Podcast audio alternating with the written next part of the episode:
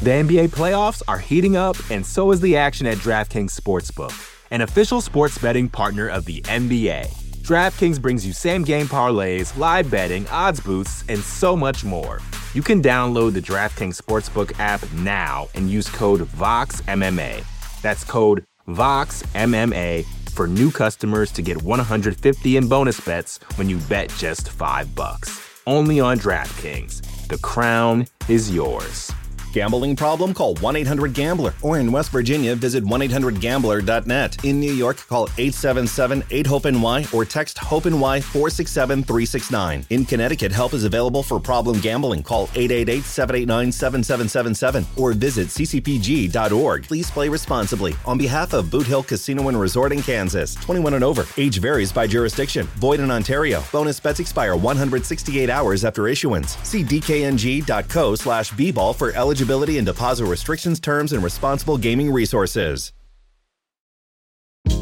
Hey, this is Scott Galloway, author, professor, entrepreneur, and most importantly, host of the Prop G podcast. We got a special series running on right now called The Future of Work, where I answer all your questions on surprise, the future of work.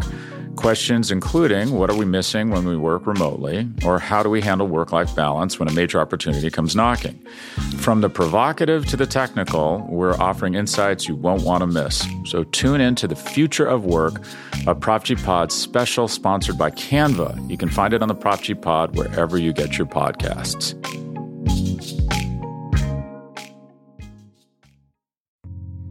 You're listening to the Vox Media Podcast Network.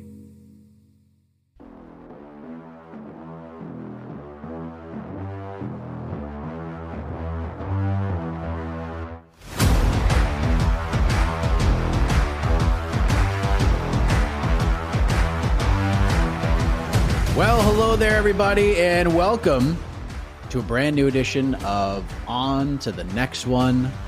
Hope everyone's having a wonderful week. It is sort of a weird time because there is no UFC event, and the only thing going on this weekend as you hear this, the fight between Tyson Fury and Francis Ngannou will be over. It will be complete. It will be done with.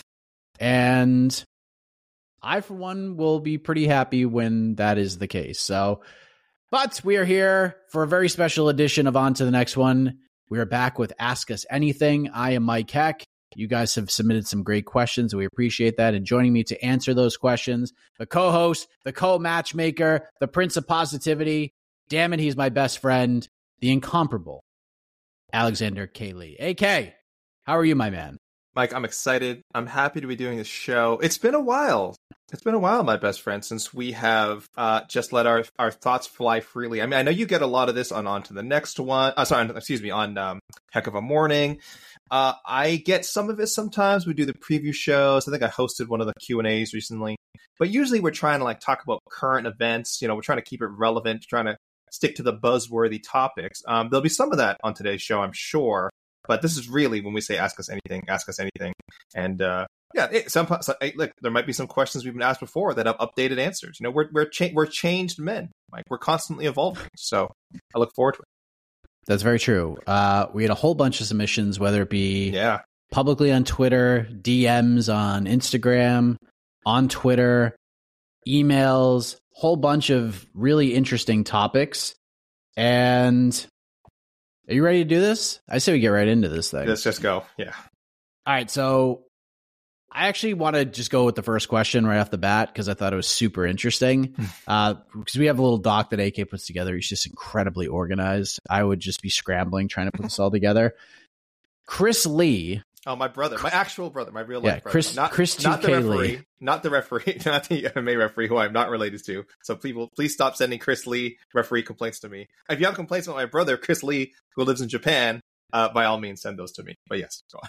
But Chris asks us to book a fantasy Rizin New Year's Eve card that is even 50% as random slash insane as the real thing will be. So fantasy means that all fighters are in play here, right? Because that's think how so. I perceive this question. Yeah, I, I may, maybe within reason. You know, maybe within reason. Obviously, we're not going to throw together some crazy like 50 UFC fighters on there, but otherwise, fighters, pro wrestlers, fight circus performers, I think is more than okay. Okay. So I put together five fights. So a main card with five fights. All right. How many how many fights do you have? I, I have not. I did not prepare for this at all. I'm just going to go off my dome, but I want to hear what you've got. Okay. So the first fight that I'm com- the main card opener, open weight matchup, could be we'll call it like 150. Maybe you go 55. Maybe this guy would just go up to 50. We'll just call it 55.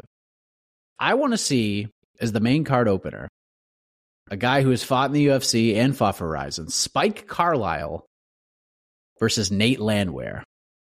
Oh, okay. That's the all opener. Right. Ooh, we are going fantasy now. That's that is chaos. That The is second chaos. fight. Wow. The second fight on the card. Two guys who have fought in the UFC, two guys who have fought for Rizin. John Dodson versus Manel Kape. Oh, bringing bringing Manel back to Rizin for a dream matchup with Dot. John Dodson's been doing some things, by the way. For anyone who's who's kind of like that's a random pull. John Dodson's been doing bare knuckle. He he won a fight in Rizin recently. John Dodson, I think he got a vote in our MMA fighting rankings for like the flyweight division. John Dodson is still cranking away and doing pretty damn well.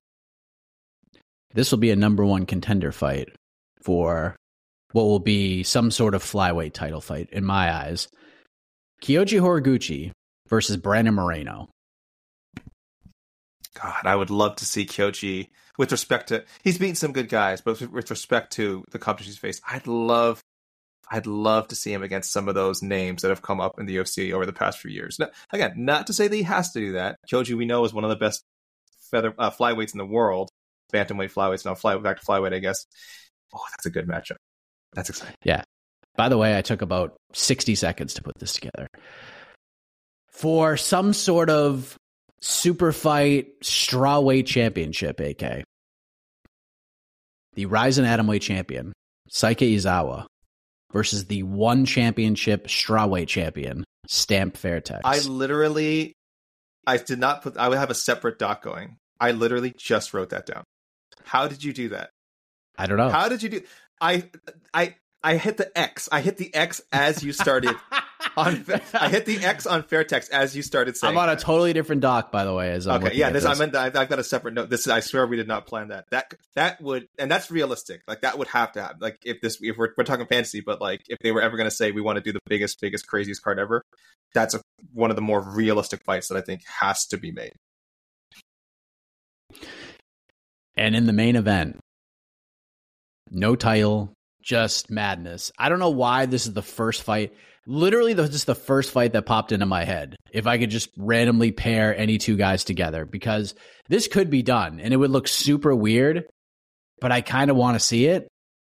The main event, AK, heavyweight bout. The man that less than two weeks from right now, as people hear this, could be once again the UFC light heavyweight champion, Jiri Prochazka, who's fought for Rizin, had a great career Yeah, there, another another homecoming. Yeah, taking on a man who is taking his career very seriously, is taking his health very seriously, coming off of one of the most memorable wins of his career. And in fact, will be fighting six days from right now in the main event in Sao Paulo, Brazil. It's Jiri Prochazka versus Derrick Lewis in the main event. Pure and utter madness. Prochazka weighing in at about 225 pounds. Derrick Lewis is going to come in just chucking lunch boxes. We're just going to throw two random dudes in there, and they're just going to swing madness at each other. I don't know why this is the first fight that popped into my head, but it just sounds so Rizin-ish in the best possible way. I love it. I love all that. Um, I have to, oh, man, you, Derrick Lewis does feel like in another world he would have been a superstar. I mean, he's a star anyway. But like in Japan, I feel like he could have been a superstar. I think he would be an Derrick would be MMA fan if he fought in Japan. Yeah. Um, I'm str- I, I, gosh, I'm killing myself right now because I'm trying to remember this name. It- I brought it up and on to the next one so many times. Oh my gosh, he fought in the UFC like twice and didn't win. This big heavyweight guy. I think he's Samoan. Who am I think? Who am I thinking of? And I kept matching him up with Chris Barnett. Do you remember? Do you remember this? Rocky Uh, Martinez. Rocco Martinez. Thank you, thank you. Uh, Rocky. Rocky, Rocky. Um, R O Q U E. Oh yes, yes. Okay, yes. that never happened. We never got our wish. We got uh, Rocky unfortunately did not win enough to stay in the UFC, so that's on my list for sure. Um, I thought that was such a perfect matchup for both guys. I said already, Aizawa, Stamp, Fairtex. Mike, uh, you put up great matchups. I need I need more freak show stuff.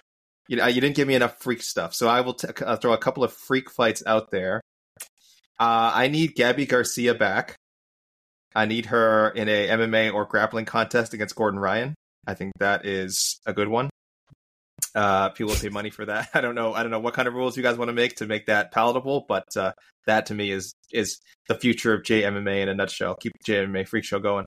And then I I just mentioned uh, I don't know if I did mention, but uh, Bob Sapp. Bob Sapp is still hanging around. Uh, he's still collecting paychecks for various promotions. I need him back in Rizin. And what I think would have been the biggest freak show fight in JMA history, we never got to see um, because uh, the, the, Bob Sapp and this gentleman who I want him to fight, unfortunately, he did he did pass away in an uh, untimely fashion. I wanted Bob Sapp and Kimbo Slice so badly. I feel like that would have sold out the Tokyo Dome, Mike, if they had done that fight. Now, I'm not going to be morbid and bring Kimbo back to life, though if I could, I would. But his son is fighting still. His son is not really a heavyweight; he's actually considerably smaller. But still, we're going open weight here.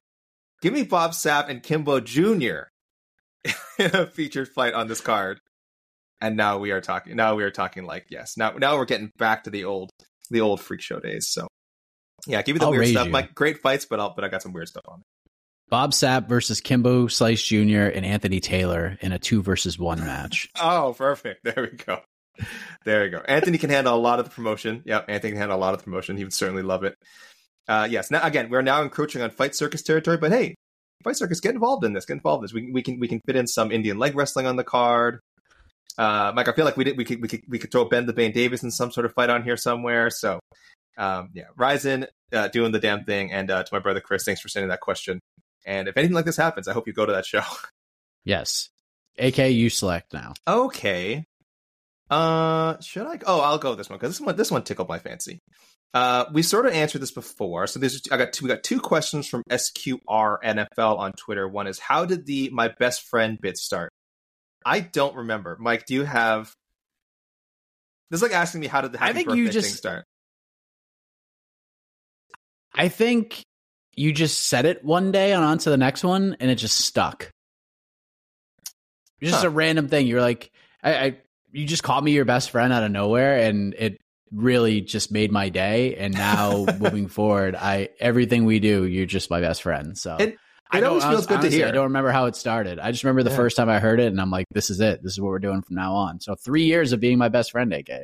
Yeah, those are some of the best gimmicks, right? On shows like you, you just don't, it just happens, right? It just happens. You're like, okay, let's ride it. Like let's just let's just see how it goes. So anyone who's listens to like any podcast and has listened to 60, 70 episodes of a podcast or something, there's so many like little inside jokes and things. And probably by the time you've been listening to a show for like over like over like a couple of years, you, I mean, you probably don't remember. Like I'm talking about like listeners don't even remember where the joke came from, but it's just so embedded in you. And the second part of this question, I don't know if this was a shot, but it's a fair question uh, uh, SQR NFL asked, does Alex actually like MMA? Because he's unless it's pay for you more often than not, seems doing the he's doing uh, no, not having actually watched previous night's card, which seems odd for someone whose job is directly tied to what just happened. Uh, I'll just say there was a stretch where probably when I first started working at MMA fighting, maybe the first like three or four years, I don't think I missed a card. I might have missed like two cards out of whatever how many cards the UFC runs, like forty some odd cards a year, more than ever now. And I've gotten a bit older. I'm trying to reprioritize things in my life, and that means um, I'm actually like have made a point to take the occasional Saturday off, which again I had not done for a long time. So yeah, there, honestly, there are some cards where I keep up with the coverage on MMAfighting.com. I go back and watch some of the key fights later that night or the next morning. But I have missed cards. I love MMA. I love MMA, and Fight Night to me is still the best part of it. I still I, I like doing the coverage. I like writing articles. I like getting to do the occasional interview. I love doing shows with my best friend Mike and the rest of the staff. But watching the fights is still the best thing. Um, even as somewhat diluted as the product has become, I love MMA. Uh, so yeah, I definitely would not be doing this job if uh, if I didn't have a passion for it. It's just I think and I think a lot. I don't think I'm I'm alone in this. A lot of people who have been watching MMA for you know so and so many years are a little burnt out from time to time, and actually uh, taking a night off really helps to sort of um, refresh your your love for the game. That's that's how I feel about it, Mike. Yeah, sometimes I want to take my wife out for the night or Hmm. do something with my family or go see my parents for a weekend, something like that. And that's perfectly okay. In fact, one of the things I was told when I first kind of had when I had like my second interview for the job was for a long time we were a staff where it's just like everybody's on 24/7. Like you just get on and do the thing and you just we just grind away. And one of the things that really made me happy and made my wife happy about it was we are going to prioritize schedules. Like you're going to work now. Basically, it was if you want to work extra, like I'm not going to stop you. Go right ahead. But we are going to basically tell you you're going to work this day, these hours, and then we want you to do other things. We want you to hang out with your family. We want you to go do other stuff so you don't get burnt out. And that was one of the really cool qualities that I found with MMA fighting outside of it being a tremendous website and the staff and everybody else, but just prioritizing separation from it because you can get burnt out. And I've experienced it multiple times covering the sport, even, you know, not a lot here, but there are certain times where you're just, you're traveling a lot, you're doing this, you're doing that. Like you don't, I feel like you don't see your family for months because of everything going on during crazy chaotic fight weeks and pay per views and you know, there's a UFC event and then there's a Jake Paul fight and there's like five events going on at once and it's just it's wild and I don't think I've actually like I've taken some days off, but I don't think I've actually taken like a vacation at all this year, which is weird because the last couple years I try to take like a week here and a week there. I think just random holidays have fallen on like a Monday, so I would take like three or four days off, but it would only count as like a day off because the other ones are weekend days or holiday days. So I am gonna take like the last week of December off just to like see my family and stuff because I haven't seen my parents in forever. It's just so weird because of the job and everything. So I get where you're coming from. And I've jumped on the show once or twice and been like, I didn't watch any of the fights last night. I just didn't. Remember that Korea? Remember that car that was supposed to take place in like South Korea and Yeah. they did it at the Apex and Derrick Lewis fought Serghei Spivac at like 3 a.m. Like, who the freak's gonna stay up for that? I mean, come on, this is crazy. and this is after like a Bella, uh, the I think there was like a Bellator CBS card that this the same night or some sort of other event, but it's tough to like watch everything and then just be like fully engulfed in the sport and then have to watch every single Apex card. Yeah. It's tough. Plus, we cover influencer boxing. We cover uh, Fury and Ngannou boxing. We cover like we're we're we're, covering other fights be often beyond PFL, Bellator. Um, you know, we cover a lot of stuff beyond just UFC. Like if even if you were only to just watch every UFC card as a fan, I think you'd have to be exhausted. I don't know. Now imagine doing that plus saying, well, I got to make sure I catch keep up with Bellator. I got to keep up with PFL. I got to keep up with one championship. Like imagine having to keep up with all that. It it does wear on you a bit. So everyone, of course, I say enjoy your job. And Mike, we have an amazing job. I love covering MMA for a living. Um, but for everyone, I just say, you know, in moderation, in moderation. Never, never let your job uh, consume you. You know. Absolutely. Let me see if I can Where you find going, it. I What do found you a got? question What do I you thought was really interesting. I don't know how to find it though. Oh, actually, can I can I tag off this one for a quickie? Uh, yes, please. I think this was sent to you from Steve. So, uh, if you're kind of related, if your company asked you to cover a second sport, uh, what would it be? Golf. 100%. Nice. That's a good choice. It's definitely That's golf. a good choice. Yeah. That's What about you? I think I think I know would- the answer. but- Well, I think I would cover basketball. People know I love it, but I've also said many times it's not something I would want to become a job. Uh, so the right answer at, the, at right now is actually probably football, uh, association football, international football, uh, not NFL, not American football, which I enjoy, which I enjoy, but I have no real feel for. Um, I'm just starting to get into football, like we'll say soccer. We'll say soccer for the sake of the majority of our listeners, Mike. All right, I'll say soccer. I'm just starting to get into soccer and I love it. It took me years to, I just didn't understand the structure of the tournaments and that there's so many different leagues and which league is more important than which. And people tried to explain to me, they did their best, but it just wasn't clicking for me. It's, it's, it's, it's on me. It's, it just wasn't clicking. And I finally somehow over the, like the, the last couple years have really started into it. So now I'm obsessed. I would love to jump into that field and just be this eager, like intern, foot soccer intern, just absorb information because I know pretty much nothing. But I, right now I'm obsessed with watching uh, all the soccer slash football that I can. So yeah, I'd actually pick that over basketball. So basketball could still just be a hobby, not something I'd be um, professionally invested in. So I'm trying to find. There's one question people want to know the um, like our Tapology numbers. Yes, yes, from yes from Scott McCray. Yeah, did you bring? Go ahead. Did you bring? Scott McCray asked us. Did you did you bring yours up, Mike? I don't know how to find them. Oh, okay. Uh, go to this is riveting uh, uh, podcast material.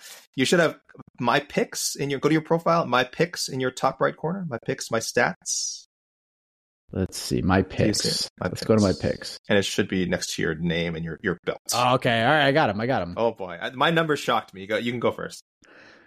So I predicted 59.2% correct Mhm. uh, since I started with MMA fighting because that was the only time I really predicted anything. My record is 1,113 correct picks to 768 incorrect picks, 102 perfects, 292 decisions perfect. Where are you at? Uh, we should note we also do uh, the occasional Bellator like main card, uh, big Bellator fights, and trying to think. So this isn't just UFC, but yeah, I'm only slightly better, Mike, at 61 percent. Uh, and I think I was doing picks before you were uh, before you had joined MMA fighting. So I was I'm at 1,514 correct, close to a thousand losses, 966, and then uh, 155 perfects, 419 decisions. But yeah, I am not uh, someone who's going to boast about their Tapology picks unless I get a perfect card. If I get a perfect card, which I think I did once since I've been doing Tapology, uh, I'll probably like put on social media. But other than that, you're really not going to hear me going like, "Yeah, I get good picks most of the time." Uh, picking fights is hard. Picking fights is hard. I would love to know the number if you just like picked favorites all year. I bet it would be closer to like 64 or 65 percent um, if you just went chalk the entire year and just talk about UFC. But um, yeah, this is what happens when you you know you you you, you try to analyze. You think you know a lot. Guess what? Turns out you know nothing. So, not I'm not a picks expert. And uh, read my predictions every week on MMAfighting.com. My record's actually better than I thought it was.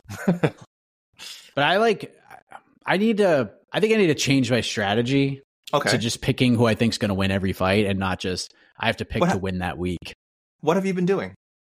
So for like for the most part, if there's obvious ones, I'll pick like the obvious winners.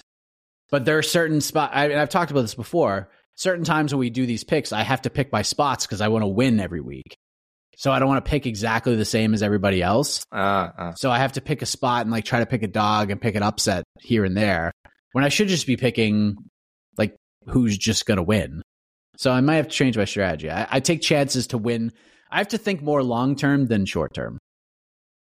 But this game messes with you though, because sometimes you have such a strong feel. It does, right? When you initially see a matchup, Yeah. you're like, "Oh well, I, this is it." Like that, I pretty obvious this guy's going to win. I'm in on that. And then as you get closer to fight week, my goodness, we analyze, we talk about it, we analyze, we talk about it, we break it down 500 different ways in the lead up to a big fight. And then by the time you get to uh, a predictions time, you're just like, oh man, like now I've considered every possibility when your first instinct was probably just like the best way to go. So it's it, the game, the game really messes with you. And uh, there are much smarter people than us, Mike, when it comes to, you know, uh, picking, especially for gambling. Don't listen to me when it comes to gambling. I'll tell you that much. Um, there's much smarter people on that. Uh, uh, Jed Meshew, uh, uh, uh, GC, Connor Burks, listen to No Bets Barred, at least give you some, some idea of how to make some money. But um, otherwise, uh, I do not consider myself a predictions expert. I think for the next watch party I do, I'm gonna have my kid just make the picks for me. Yeah, probably can't do any worse than us. Honestly, can't do any worse. That was one of my like first pieces of YouTube content I did was I would sit with my six year old at the time and he would I would just read the names and he would pick them and he would have he would do really well.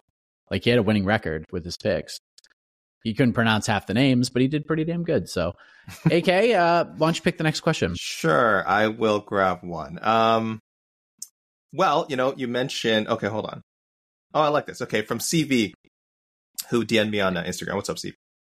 Uh, one of them on. I can answer quickly.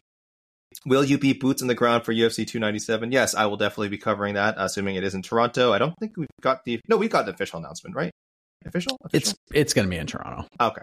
I will be there. Fingers crossed. I'll have some sort of backup. I would love it if, uh, you know, uh, our, our, our man, uh, constant man on the um, boots on the ground, uh, Jose Youngs was there with me or an EKC Leiden. It would be a beautiful, beautiful thing. But if it's just me, I'll figure something out. I'll be there. Uh, uh, CV says, I don't think I'm going because I feel like the new main event is going to be mid, uh, vacant women's bantamweight championship bout. That's not, how dare you? That's not mid. That's, you should definitely be there. Uh, would be dope to have a chance to meet. Yes, CV, if you are there, uh, DM me. We'll figure out a way to, uh, to say hello to each other. And then question for you and Mike: If you were stuck in an elevator for an hour with three fighters, dead or alive, who would it be? Uh, and are you picking? And you can pick either uh, who would be who would be like the best to help you escape, or just like I think just to hang out with. Okay. Wow, that's interesting. Yeah. All right, I'm going with the hangout. You're going with the hangout. This is- I think I this will. could too. not be I'll go- easier. yeah, I'll go with the hangout. This could not be easier. It's Brandon Moreno, Derrick Lewis, and Nate Diaz.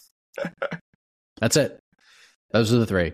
Nate Diaz is definitely going to keep you calm. He's going to have right away. If anyone's freaking out, he'll he'll find a way to keep everybody calm. I'm not. Gonna, I don't need to say how, but I think we all know he'll be ready. He's ready for these situations. Is what I'm saying. And I Uh, think Derrick Derrick, Lewis- Lewis, would yeah. probably be as well. And Brandon Yeah. Moreno would just giggle at everything and it'd be Yeah, a lot- incredible. A lot of positivity. The real prince of positivity. And yeah, Derrick Lewis would just be hilarious. I mean, Derrick Lewis would just be dropping bombs, gallows humor. Uh, that's a good one. I, I'm going with the like, if I if I can sort of, I don't know. This is almost like the dinner question. You know, like who what who would you sit with for for a dinner? But like a little different because you're stuck in an elevator. It's not quite as comfortable, but it's not super different. GSP, I think, would make my list. Uh, both again because I think he'd be cool to hang out with. I'd love to just talk to him, and also someone who in that situation would have like some insightful thoughts on you know on, on how to handle. He'd he'd he'd wax poetic about being stuck in an elevator, and and I like that a lot. Um, does it have to? Oh, it has to be fighters, dead or alive. I already I already trotted out Kimbo for our Rizin question. Um, I like Nat Nate Landwehr a lot. I know again, there's another guy we just mentioned earlier in the show, but he's just got a matter of fact way about him. I feel he, like he'd have some some homespun wisdom again that would sort of keep me calm. He does have a lot of stories, and Mike, we could sort of tell him about like the nine million fights that we booked for him, and just sort of just sort of like get a gauge of uh, of what he thinks of all that. And then the last person, this is tough. I I just I was like I just had a horrible thought. I, I weirdly I was gonna say I don't know why this popped in my head, so I'll just go with it. Uh, Henry Cejudo. I've said so many things about how this man annoys me, um, but he'd also have a lot of stories. He'd have a lot of stories, not just about uh, MMA, but about you know coming up in wrestling and things like that. And uh, some of these stories may not be true, but I think I need a little bit of contrast. I can't just be in the elevator with my favorite people, Mike. I think I need someone to stir the pot and uh, maybe even annoy me a little bit just to make it a memorable experience. And then you know what? Worst comes to worst, uh, me and GSP can complain about Henry later when we're when we're uh, after we've escaped and we're exchanging text messages. So yeah, I'll go I'll go with that. Kind of a weird choice, but it popped into my head, so it must be you know, first thought, best thought. That's a good one because honestly, I think I would come out of that elevator really liking Henry Cejudo I don't know because uh, we wouldn't get we would no because we wouldn't get the guy that annoys us. We'd get the real guy. We wouldn't get the I shtick guy. so. We'd get the real dude, Ugh, I the one that everyone tells me is like the greatest guy ever. But we don't get to really see that guy. We get to see him a little bit at media day when he opens up. We get like that version of Henry, and you could tell like it's the real guy, but not Twitter Henry with the crown on that you see in the videos. no, that guy.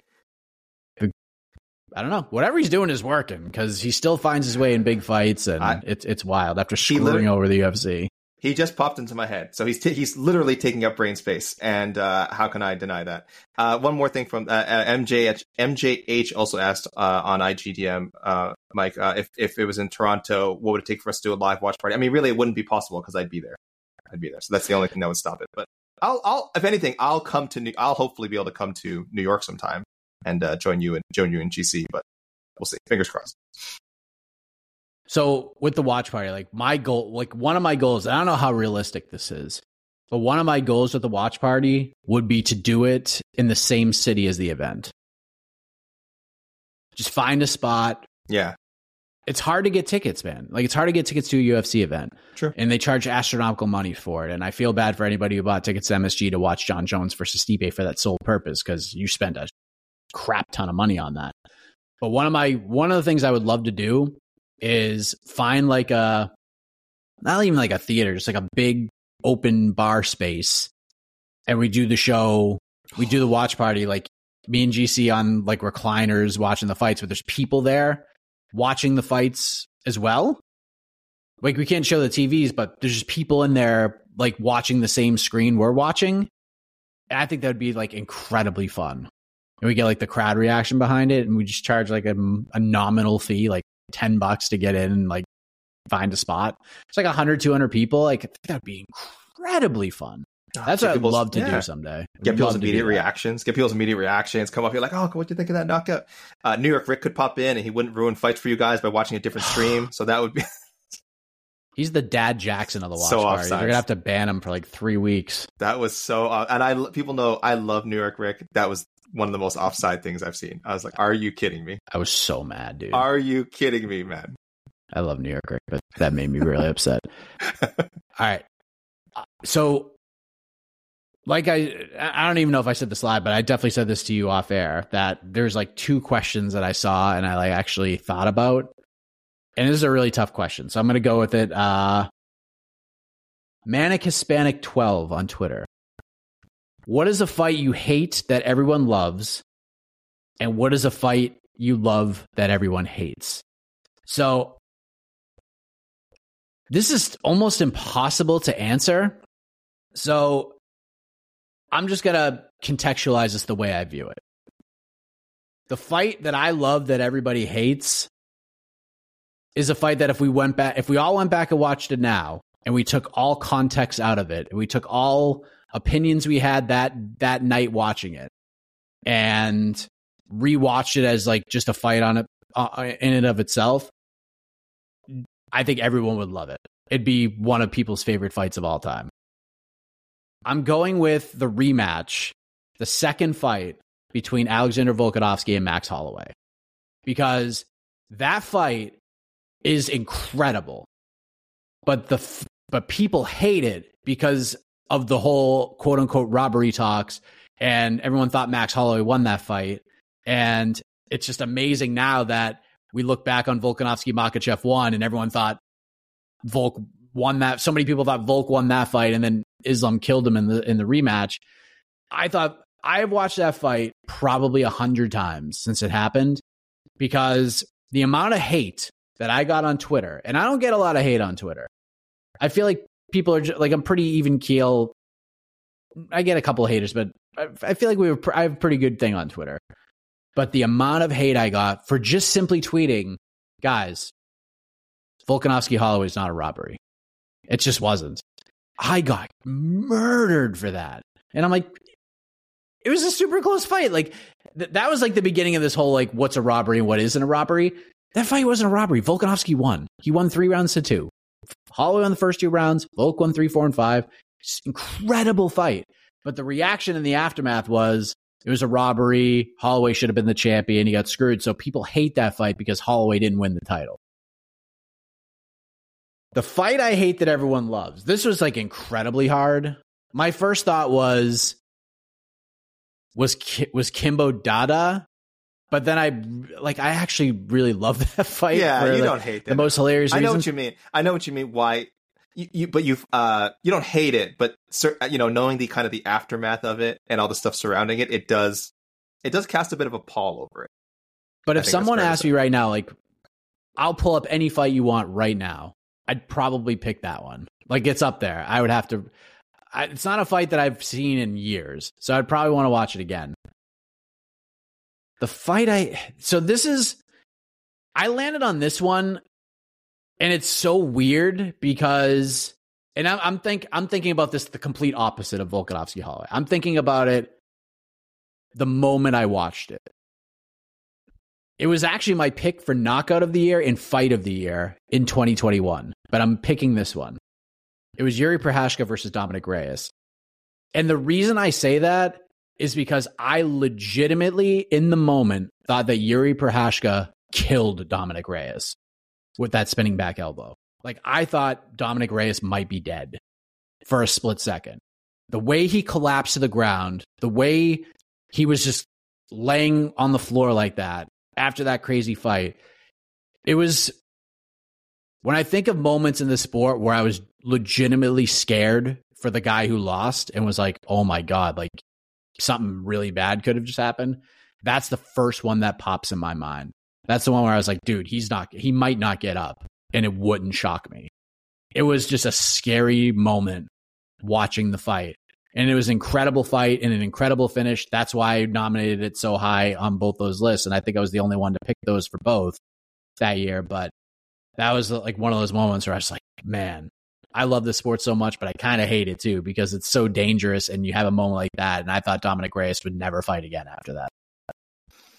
Yeah, that's always a good reason I think to like say I don't want to watch a fight again or I don't view a fight as well when someone gets when there's such a nasty fin- I'm like that with um Chuck and Rashad. I I I and I, I a lot of people hated that oh, fight man. just because they didn't like Rashad Evans. Uh, they re- they loved Chuck still. They kind of didn't like Rashad, and then when Rashad knocked him out, I think Rashad was booed whenever they showed him in the crowd at like every other event after, even after he won the title. I think he kept getting booed when they showed him on screen.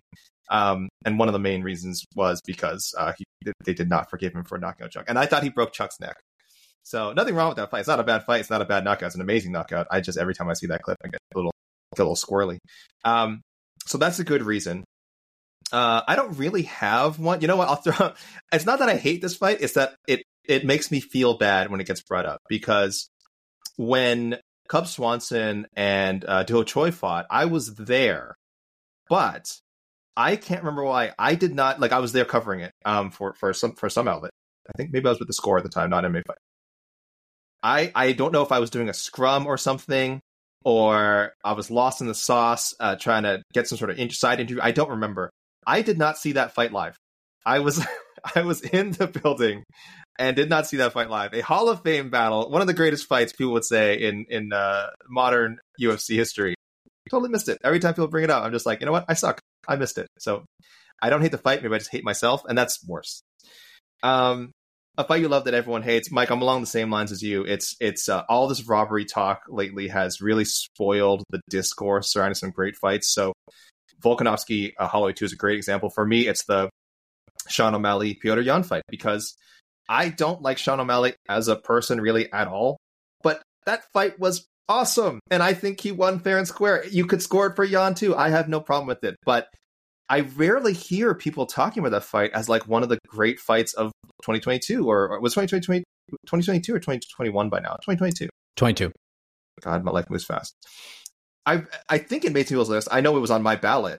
Um, people just forget like how well O'Malley was doing and how much it surprised people. And I always tell people if we if I could find a live feed of the social media responses during the fight, so much of it was like win or lose, O'Malley's really proven holy like like he belongs with the top three, like this guy's really good. And then as soon as he won that very close decision, holy crap, it turned around a lot. Not necessarily people in the media, but just sort of more fans going like, "Oh, what a run! Like this is this is crap! Like he got dominated. It's like he, he shouldn't he shouldn't have won." I'm like, we got to get over the scoring thing, guys. Just enjoy a fight for what it is. And if someone you didn't, you don't like wins, or someone you didn't expect to win wins, you got to get over it real fast. Um, I don't think judging is as bad as people think it is. We do see the occasional bad card. I actually think overall it's it's fine. It's a scoring system that's screwed up. But yeah, well, there's a lot of fights like this, but this is this is the biggest example for me recently. A great, I thought a great, great fight. One of one of my favorite fights in recent memory. And you just only hear uh, people talking about the controversial the, the, controversial scoring and how much they hate O'Malley, which is hilarious. And I was uh, when I did the rubber review, Mike, and I scored it for I said O'Malley's win was fine. I was getting accused of being like an O'Malley uh, like fan, like I biased towards O'Malley, and I'm like, this is so weird. no, I've never heard this before. It wasn't a robbery. It wasn't a robbery. It wasn't. It was a great fight. It was such a good fight. I love. I really like that fight. All right, we're we're gonna take. I'll let you pick one more AK, and then we're gonna take a commercial okay. break here. So, AK, go ahead. Well, all right then. I won't waste too much time. Let's go right to the next question, and and somewhat some relevant news. Uh, two related questions from Amdadu23 on Twitter. Has Khamzat become underrated? Seems like he's judged on a grading scale no other fighter has before. People expect a first round KO every time. And uh, D Brooks uh, DM'd me a similar question. Uh, do you think COVID turned Khamzat into more of just a first round fighter because uh, his his uh, you know he had his battle with it may have affected his gas tank? Um, he there was you know thoughts he might retire, and then he's you know been very inactive since. So they're kind of related questions, Mike. Do you think uh, he's become underrated? Do you think his cardio is shot? Um, what's what, what are you thinking about after that uh, the Usman fight? I think COVID had. I think that bout of COVID had an effect on him in some way, but I think the first question is a little more interesting. Has he become underrated? It seems like because he is he is judged on a. Because I remember you you mentioned the you were covering the Cub Swanson Doo Ho Choi fight. I was covering in Jacksonville the Khamzat Chimaev Gilbert Burns fight. I was in the building, but I wasn't watching it cage side. I was watching it in the back, and the arena was like the media room was shaking with how the fans are reacting to it. But I'm watching it backstage with like Oscar Willis and a few other people, and we're just like mesmerized by everything that is happening here. And I asked Dana White the press conference, I said, Have you ever seen anything like Khamzat? Because all week in Jacksonville, the reason anybody wanted to talk to me about anything fight related was about Khamzat Chimaev and Gilbert Burns.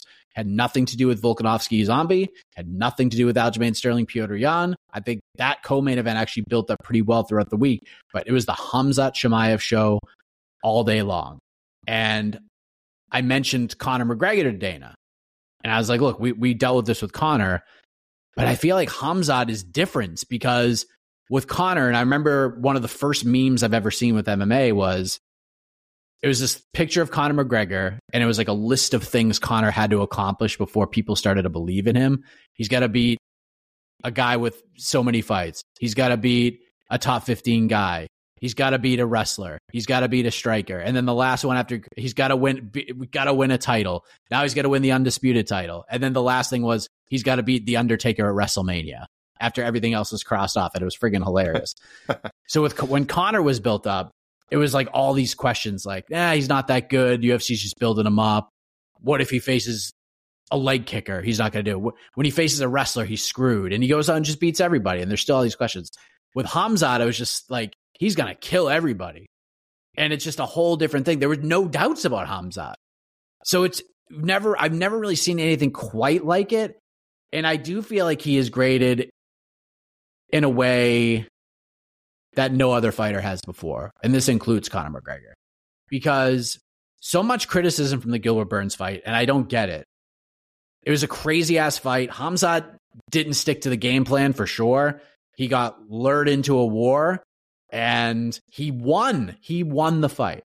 And I understand the criticism with the Usman fight. He looked like the greatest fighter that has ever walked planet Earth for five minutes against Kamaru Usman. No one has ever dominated Kamaru Usman like that ever in any any fight throughout Usman's Hall of Fame career.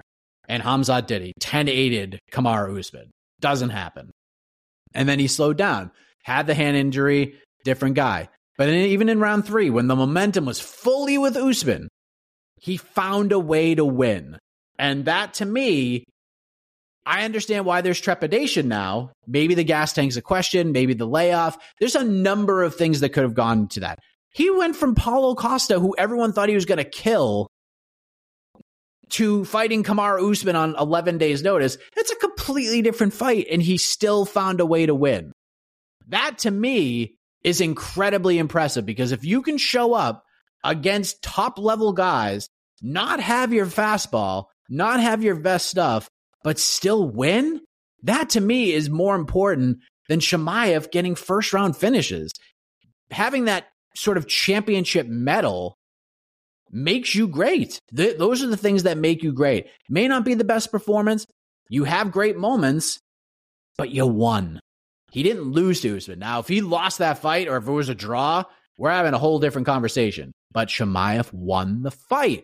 So, yes, I do think he's I don't know if underrated is the right word, but unfairly judged, I guess I will say. But I understand why there's questions. And his next fight is going to be super important. If he ends up fighting Sean Strickland, I'll tell you what, man, if that performance did anything, it made me way more interested in the potential Sean Strickland versus Khamzat Chimaev fight. Because if that fight gets to round two, Sean Strickland is live. And it's way more interesting than I thought it was going to be. Yeah, I, will also kind of avoid using the word underrated. I think he's getting closer to properly rated, maybe if anything. I think I think the Gilbert Burns and Usman fights gave us a gauge of of um, how good he how good he is right now. Because we were saying for the longest time, Usman should have called him out 18 months ago or whenever you know when, whenever he still had the title. He should have made Khamzat one of those defenses because Khamzat probably is not as good as he's you know, at the time was not as good as he was going to be. Right now, he's probably not as good as he's going to be. I still think there's a ceiling with him. Maybe it's improving the cardio. Maybe it's just rounding out his game. I think there's still a ceiling. And I think if he fought Usman at 170 uh, a couple of years ago, I think Usman, now after seeing this, maybe probably beats him.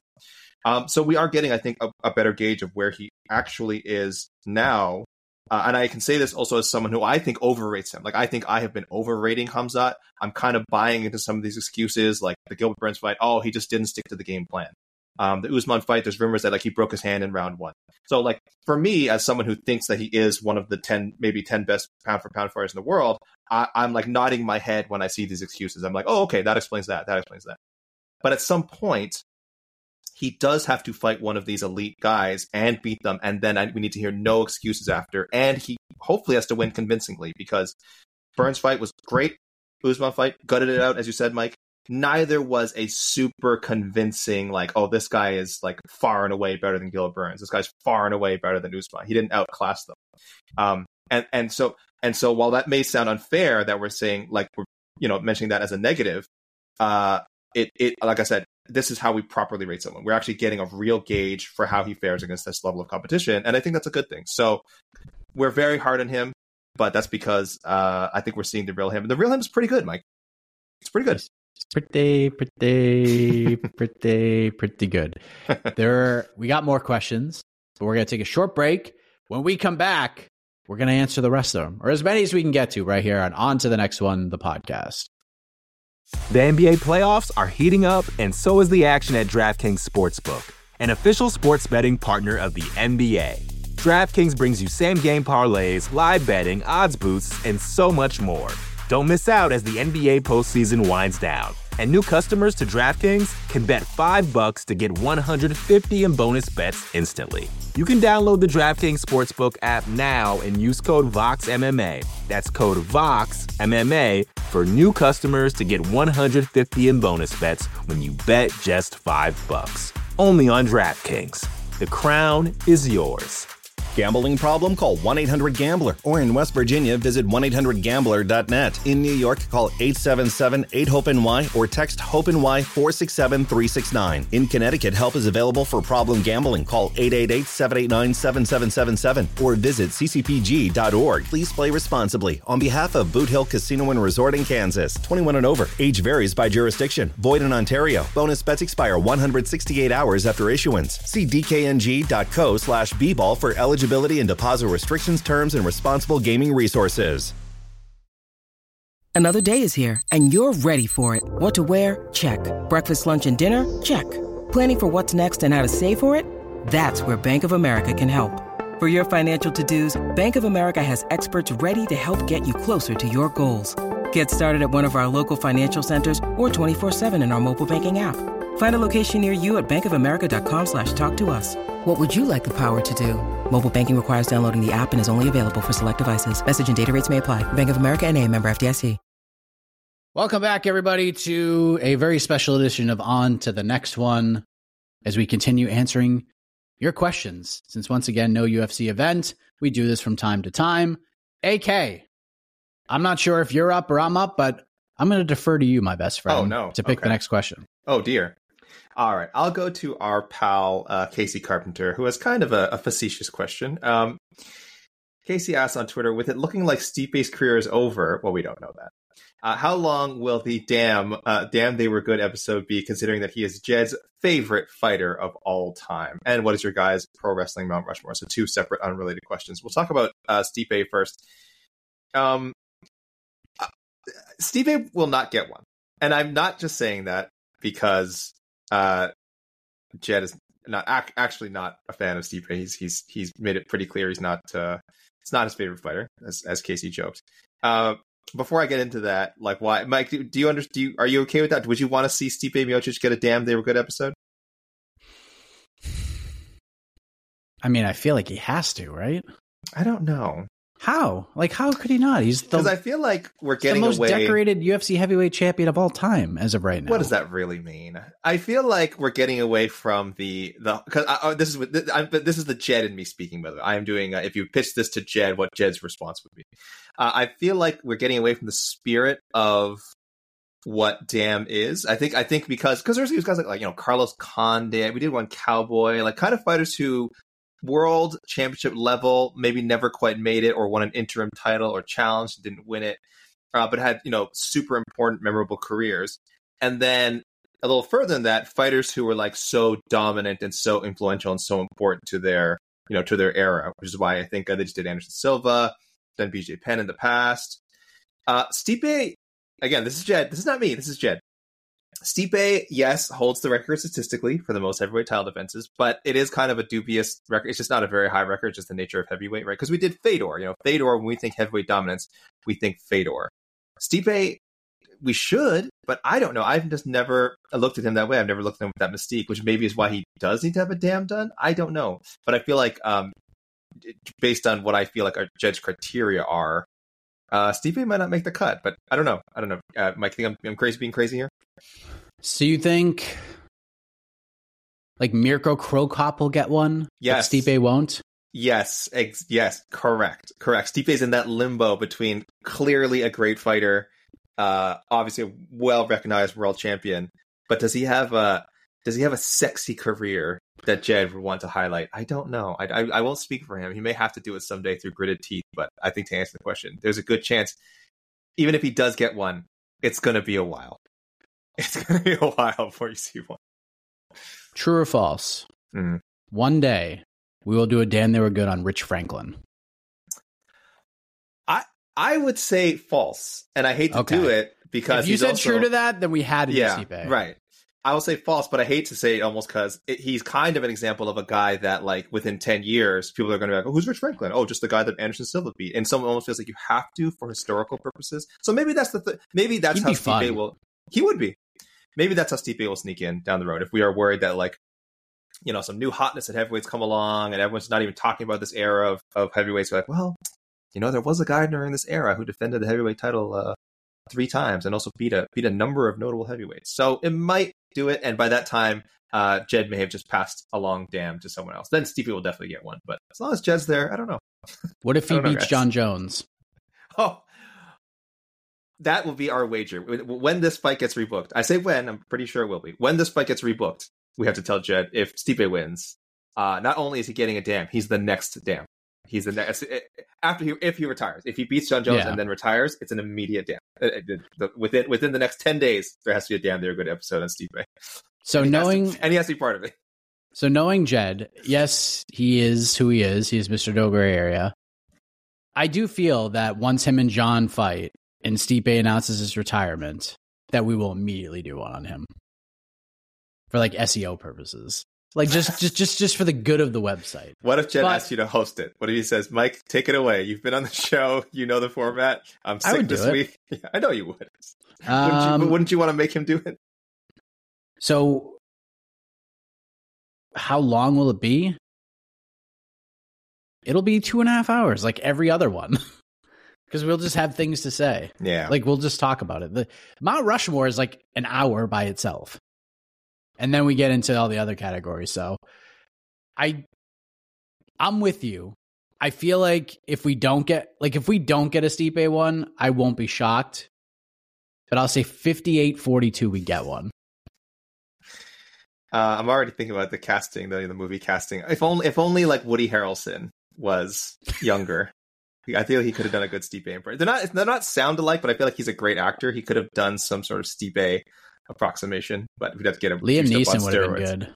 Wow. Ooh, I like, that. Young, younger Liam yeah, yeah. Neeson. Both, Obviously both not cases. Yeah. today's Liam Neeson, but Uh, what's your pro wrestling Mount Rushmore, AK? Mine's pretty easy, and and we've had this discussion a couple of times on Slack. And this has to be personal because if you want to go like historical, there's just so many arguments to be made about like I mean, you could have Hulk Hogan on it, you could have you know Stone Cold Steve Austin. You got to go way back. You can get you got to go. I think you have to go international, like Rikidozan, and then like El Santo in Mexico.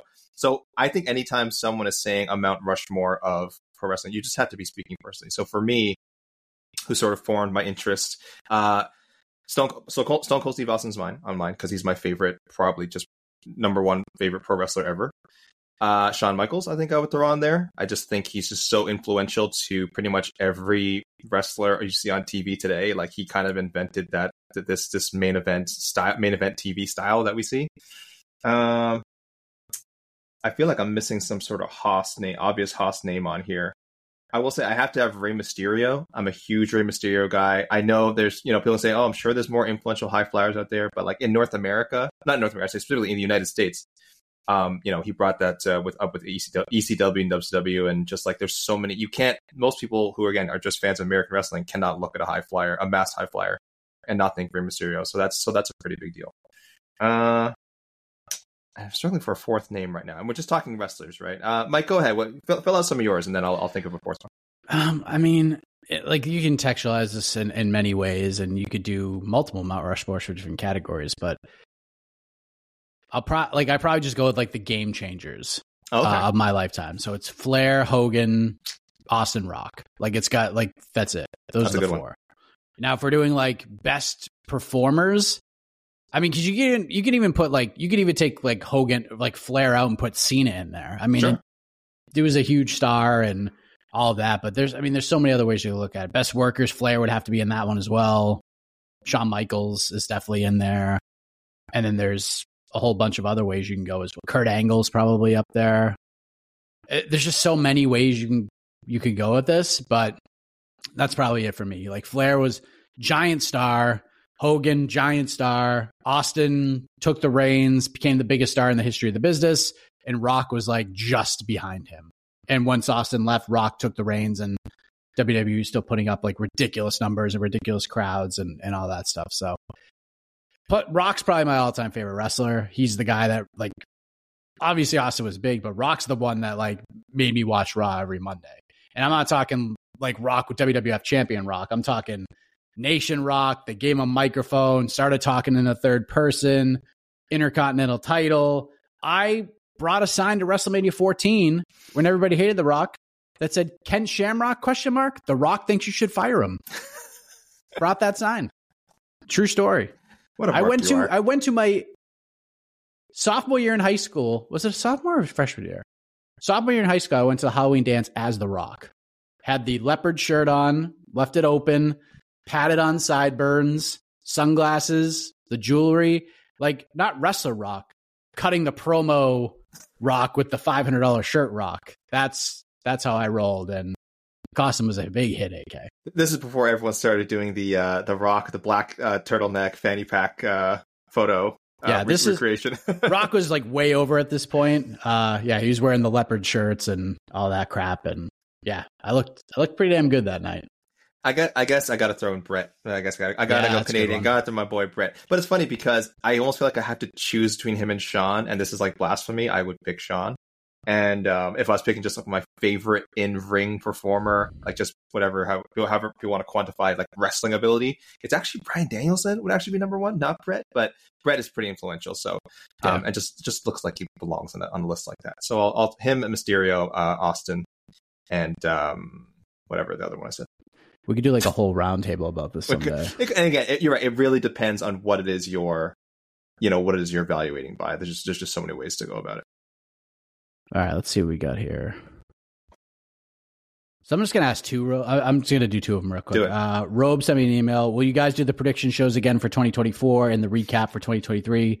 If Royval wins in December, AK probably wins. No, thanks. Yes, we're definitely doing those. Those are my mm-hmm. favorite mm-hmm. shows of the year on this entire network. So we're definitely doing those. So stay tuned for that. Uh, but I'll ask the question before that. Got an email from Melissa. Hey, Mike and AK. I became a fan in the middle of the pandemic, so I'm not a historian by any means. But listening to all of your shows, you guys have said many times that 2023 has been a chaotic year in the sport. I've also heard you say, Mike, that you believe it would take a lot to surpass 2016 as the craziest year.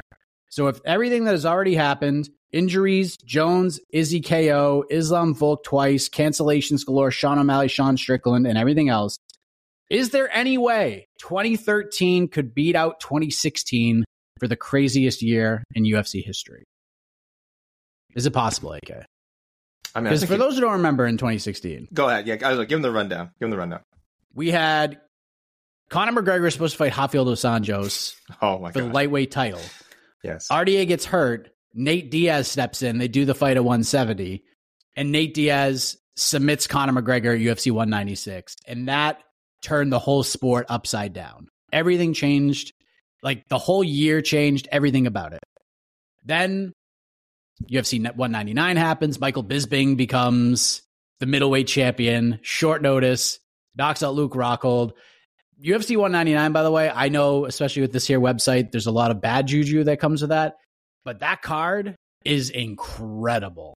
Like, that might be the, from what expectations were heading in to what it actually was, it might be the most overperforming card in the history of the UFC.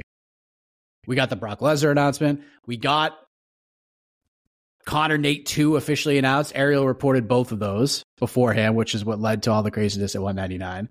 And then 200 comes along, which, by the way, McGregor and Nate were supposed to originally headline that card. That was all the rumor and innuendo. And then Nate was just like, nah, dude, not doing it. And Conor's like, yeah, I'm not doing it either, essentially. and then we were supposed to get Amanda Nunes versus Miesha Tate, Frankie Edgar, Jose Aldo. And then we we're supposed to get in the main event Jon Jones versus Daniel Cormier. And Jon Jones tests positive right before UFC 200. He's off the card. There's a crazy video. I think it's from an embedded or just like a, a, vlog of Dana telling DC that Jon's out of the fight, and DC just loses it in like one of the most raw moments you'll ever see. And then freaking Anderson Silva comes in on two days' notice and fights Daniel Cormier at UFC 200. Amanda Nunes becomes the champion. All this just weirdness happens. And on top of that, there are rumors flying around that the UFC is going to be sold. And right after UFC 200, despite all the no, no, no, no, no, it's all bullshit. If you don't hear from us, it ain't true. And that's all bullshit. They get sold to Endeavor over $4 billion. Big deal. And then the year just carries on. UFC 202, we get Conor Nate 2 and everything that happened there. Then we get the UFC getting legalized in New York that year, and they go to Madison Square Garden for UFC 205. Conor McGregor, with one of the all time great performances in the history of the sport, just rolls Eddie Alvarez to become a two division champion, like a legit, the first two division champion. We get Wonderboy Tyron Woodley, a fight that's often forgotten. We get the moment Khabib Nurmagomedov is a made man. And it wasn't even on the main card. All the great Miesha Tate retires. Like so much shit happened that year. Ronda Rousey. Like uh, just so much happened. So much happened. Ronda Rousey last year before. Miesha Tate becomes the champion. And like the craziest fight with all, like so much happened in 2016. I'm probably missing a bunch too. Uh, I'm also looking UFC. It started. It started with Lawler Condit. Yeah, the yeah, greatest Lawler fight Condit in, in MMA my, history.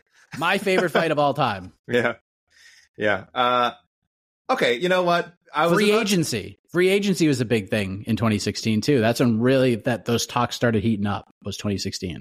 Me being Mr. Goldfish, Mr. Uh, recency bias, I was about to say it already has. Uh, 23, 23 has already surpassed uh, 2016. But now that I'm looking back on it, it's hard to say. I was going to say just based on sheer volume, just like how many crazy things. But I realized like by 2016, the UFC already was almost in the current like uh schedule slate we see now, 40 something events. I forgot. I had forgotten that. I, forgot, I thought it was like more recently that we had fallen into the you know uh two or three fight nights a month and a two or three fight nights and a pay per view every month. But I guess it's been that way for a while now, hasn't it? I guess it's been that way for a while now. So yeah, uh 2016 very tough to beat.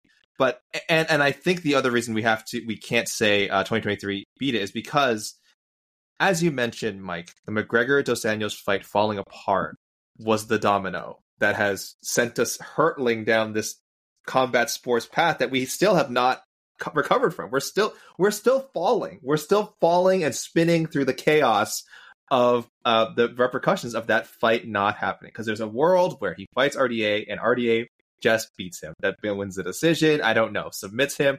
We don't know. Or or he beats RDA and just somehow the Nate Diaz fight still never happens. Just he moves on to other things. Maybe maybe we still get the Eddie Alvarez fight right away. I don't know.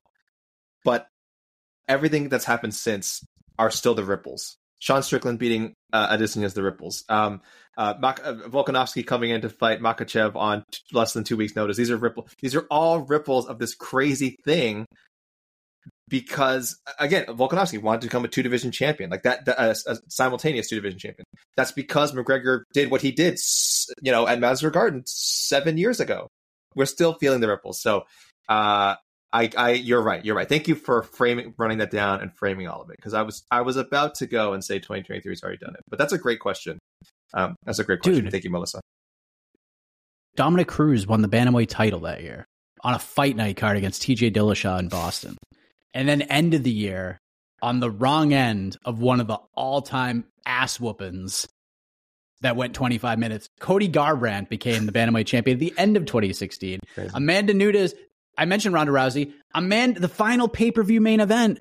We got Co- we got Garbrandt running Cruz out of the building, and then Amanda Nunes welcome back Ronda Rousey by just ethering her in 48 seconds.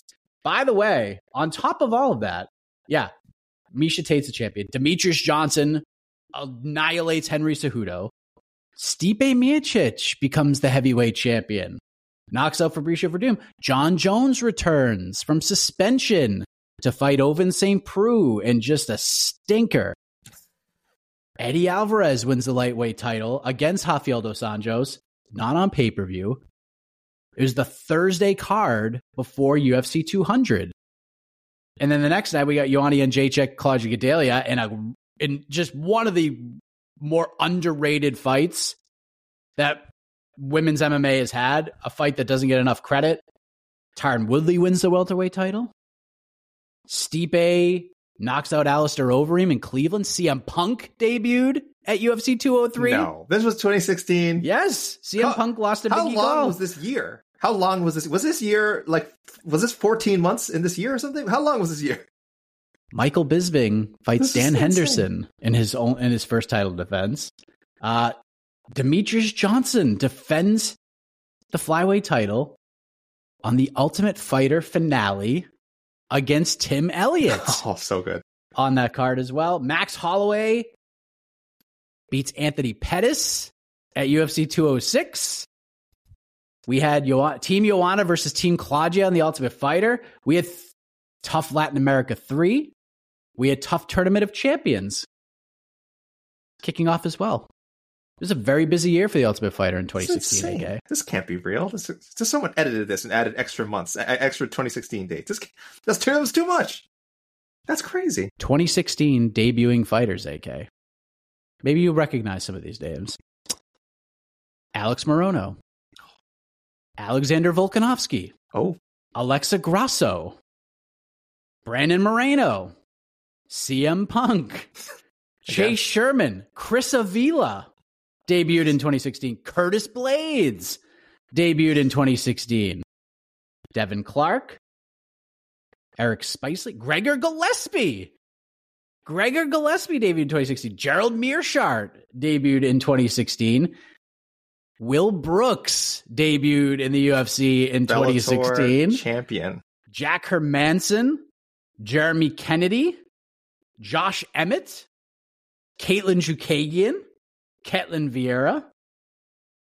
Uh, who else we got? Marvin Vettori, Mike the Truth Jackson, Mike Perry, Niko Price, Paul Craig, Randy Brown, Shane Burgos, Tatiana Suarez Oh, made her UFC debut in 2016, Tyson Pedro, and the list goes on and on.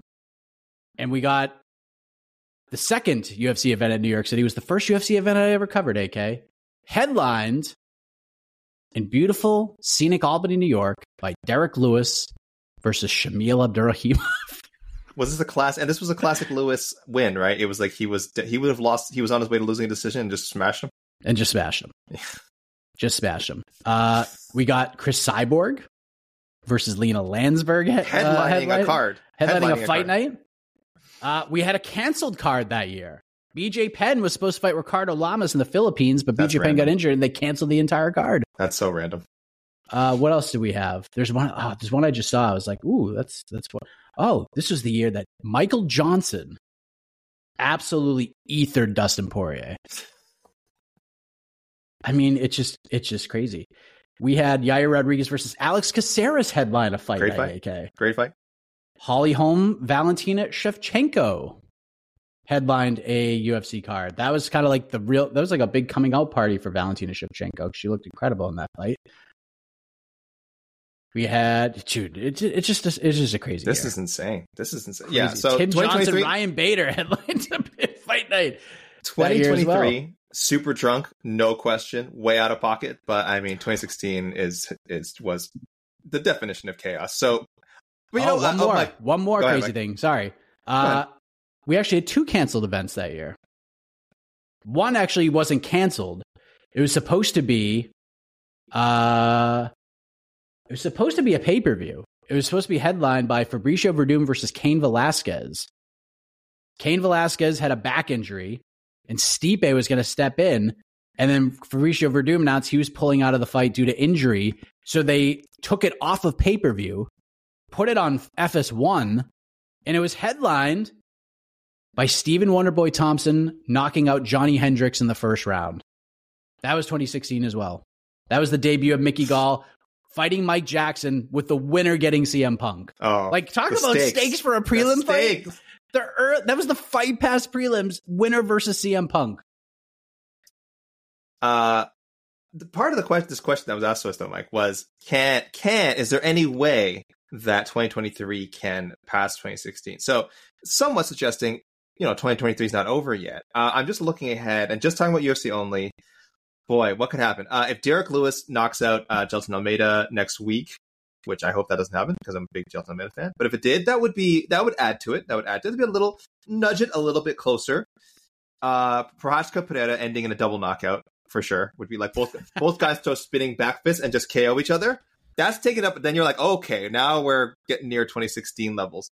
Uh, I don't know what could happen in the Pavlovich Aspinall fight. Maybe someone winning the title by like DQ or something. Yeah, I'll- you know, Al- Aljamain style. Someone throws an illegal blow, something like that.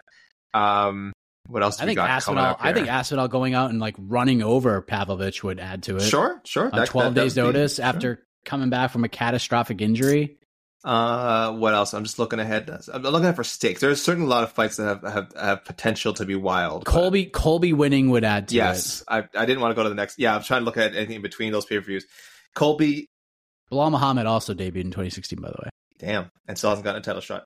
Uh, I'm so sorry, Belal. You should get one. I don't know whether or not giving it to you.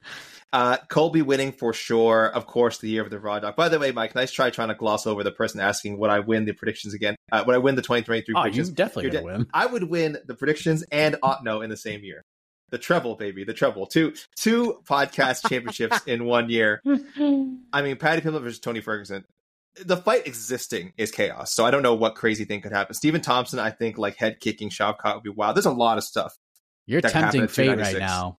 Because Yeah. what if Paddy Tony falls apart? don't say that, please. All need this is for nothing. We all need this as a community. We need this to happen. I think I speak for everyone when I say that.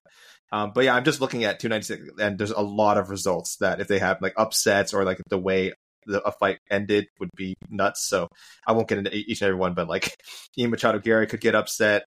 Uh, what's we got here? Uh, Tony uh, beating Paddy would definitely add to it. Tony beating Paddy would definitely add to him. it. hilarious. So there's only one. So for me, there's only one. Like all those things have to happen that you just said. Yes, Paddy, to, Paddy losing to Tony would be one of them. Colby winning would be one of them. Uh, Jailton losing to Derrick Lewis would be friggin' insane. Royval, Royval, you're the raw dog. You're the raw dog. You gotta throw that. That's that fight's just gonna be awesome. Yep. and it would just be a cool moment. But I don't know if that's like a game changing moment.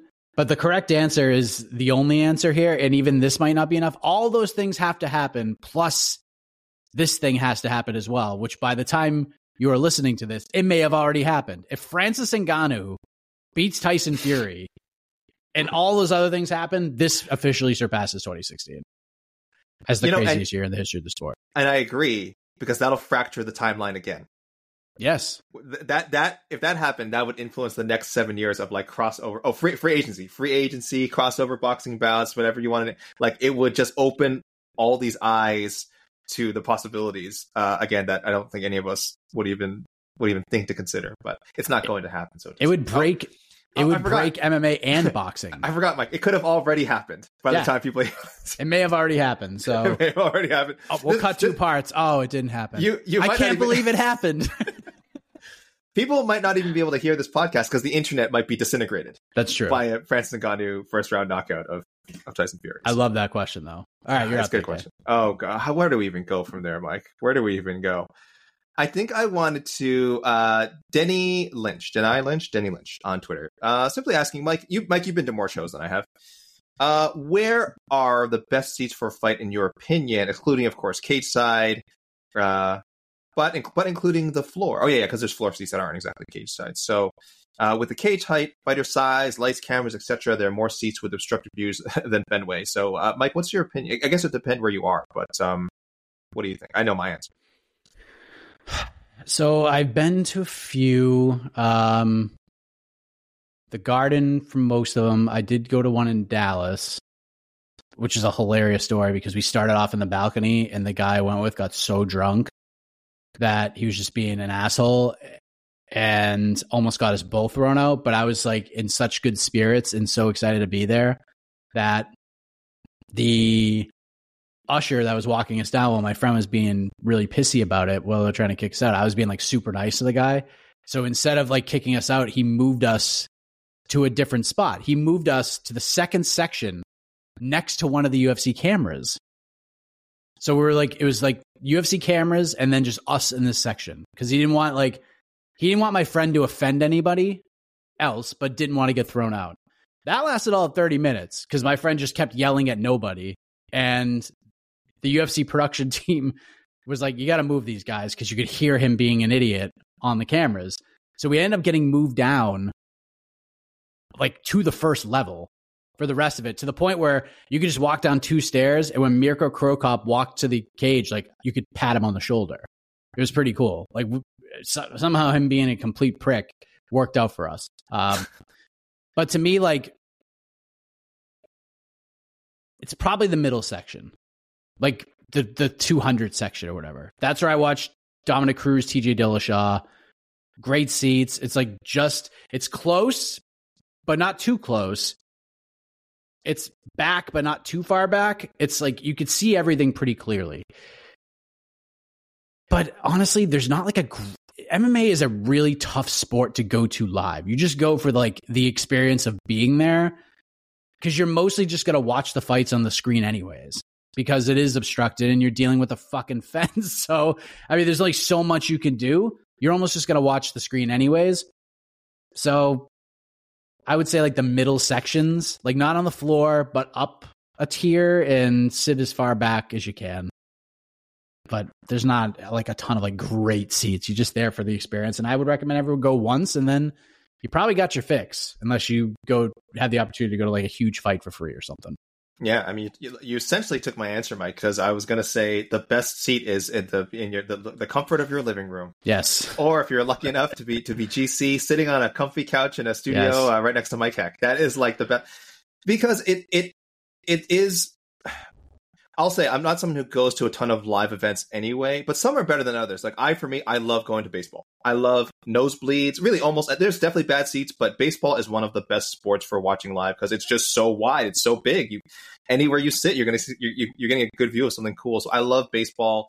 Basketball, I don't like watching live unless you have like kind of what Mike said, maybe mid range seats or or behind one of the one of the nets. Um, but MMA because of because of the cage, like it's there's a reason we always go like, man, like we talk about how cool it is, like Rizin fighting in a ring, other promotions that you know have a ring. Rings are the ideal fighting scenario for for uh, spectators. Um, the octagon is cool. Uh, cage fighting in general is cool. It's a great visual. But if you're sitting on the floor level or something, man, you are going to be having a lot of trouble seeing anything good. It's just not meant for that. Um, so if you, I would say, save as if you, yeah, Mike's right go once. I think I've only paid to go to a UFC event one time. I believe I went to Winnipeg, and it was a very bad card, one that the UFC apologized for.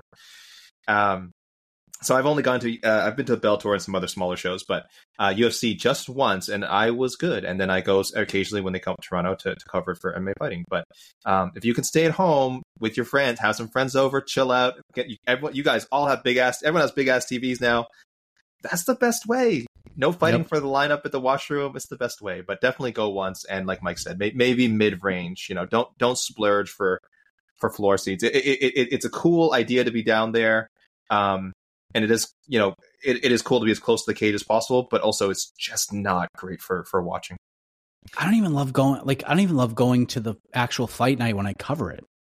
Like August 292 week was like my it was like the dream scenario I went to Boston. I covered, went, did media day, did the Thursday stuff, did the Friday stuff, and then I flew to New York Saturday morning to do the watch party. If I could do that for every pay per view, I would be happy. I'd be a happy, happy person. Yeah. I don't need to be there for the fights. I don't need to. I like doing the watch party so much better. Like I enjoy that so much more. So, yes, if you've never been, I highly recommend you go once, but I don't think you need, especially with where ticket prices are going these days. Sheesh. It's tough, especially if you bought uh, MSG tickets expecting Oh, to see. Jon Jones. Yikes, man. Tough. Uh, let's see here. All right, I'll go to this one. Stubby.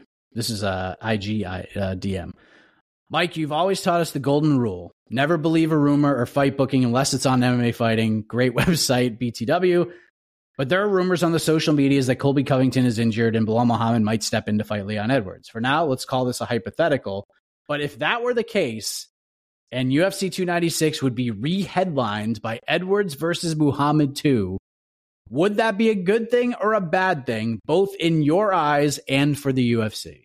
So, in this hypothetical world, which by the way, I've been asked about this a million times, um, I've heard nothing about this at all. I've tried to reach out to people and I've gotten no response to this, but I have seen rumblings on social media. I've seen people who have gotten news correct also say there might be truth to this, but again, I haven't heard anything. But we are living in a hypothetical world right now, okay? Let's just say Colby gets injured, Belal steps in. Dana goes and makes the announcement.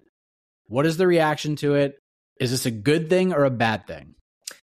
First of all, I we've I, I wanted to say this at the end of the chaos question. I totally forgot. If Muhammad somehow Belal Muhammad somehow stepped in and ended 2023 as the UFC welterweight champion, Jeez. again, that would add to the Yes. the argument against because beginning of the year, I, there's no world where I would have said, yeah, Belal, Muhammad somehow going to get that title shot and become uh, welterweight. champion. It's no way I would have thought that, and we are one you know rumor coming to fruition away from uh, from that becoming uh, almost possible.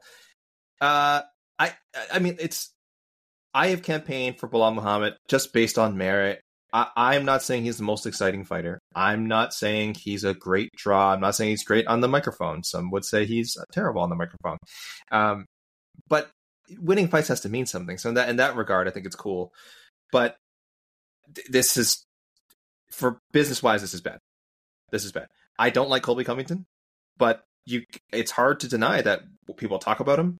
We write a lot of stories about him. Um, just things he says and just his persona. It draws some sort of traffic. It draws some sort of attention for the UFC. The kind of attention that uh, Belal Muhammad, for better or for worse, he just doesn't bring that. And Leon Edwards, uh, the fact that that's been it took so long to book this fight. I mean, it, it has to happen uh, because Leon on his own again is not viewed as like this this compelling personality, at least not by the majority of, of MMA fans, like as for what they're looking for in a champion and in a, in a MMA star. So if you put two guys like that, Edwards and Muhammad, who great fighters, I think it's an awesome fight on paper. Um, there's a history there because the, the no contest the first time. I think it's cool as good as for for me as someone who wants to watch it, but the UFC would be hurt real bad because the Edwards Covington fight, people have wanted for a long time. Uh, Covington, I think I would say has certainly has a better chance than Belal Muhammad, as good as I think Belal is. Um, so I will say if I have to be binary about it, good thing or bad thing, um, bad thing, bad thing for the UFC, not not their favorite way to end the year, probably. Yeah, it'd be pretty tough, man. That's pretty tough. That'd be two December pay per views in a row that kind of crumbled and left a bad taste in their mouth. Like, look, Belal deserves a title shot, but he better hope Colby don't win that title. He better hope these rumors are true. Because if Colby beats Leon, Belal's never get a title shot. Like, it'll never happen. So I think Belal's best hope is that these rumors are true because otherwise he ain't getting a shot. But yeah, this is bad, man. This is bad. I'd be thinking about my first thought would be watch party numbers. Like, how drastic of a shift would it be to the watch party numbers if this was the new main event? It'd be Oof. cut in half. It'd be cut in half. Yeah, We'd probably get over 200,000 with Colby. We might get 100,000 with Belal. And that's just, it's just the reality of the situation. Belal is a really good fighter. He's just not popular at all. He's not a draw in any way. And he could have been had he called people out correctly, had he gotten the Khamzat Chimaev fight, had he just screamed for it when the lights were on him, he'd be in a much better place right now. But he chose poorly. It's always that it, I, I forget what movie that is, but I remember in How I Met Your Mother, you make a choice, and then the guy with the chink of armor and the, and the crown comes in and he just goes, "You chose poorly." That's how every call out went for Belal. And then That's, he uh, realized it and did all the Jones. media rounds. Indiana, Indiana Jones, Jones, and, the yeah, last, yeah. and the Last Crusade. In the Last Crusade, yeah. It's that.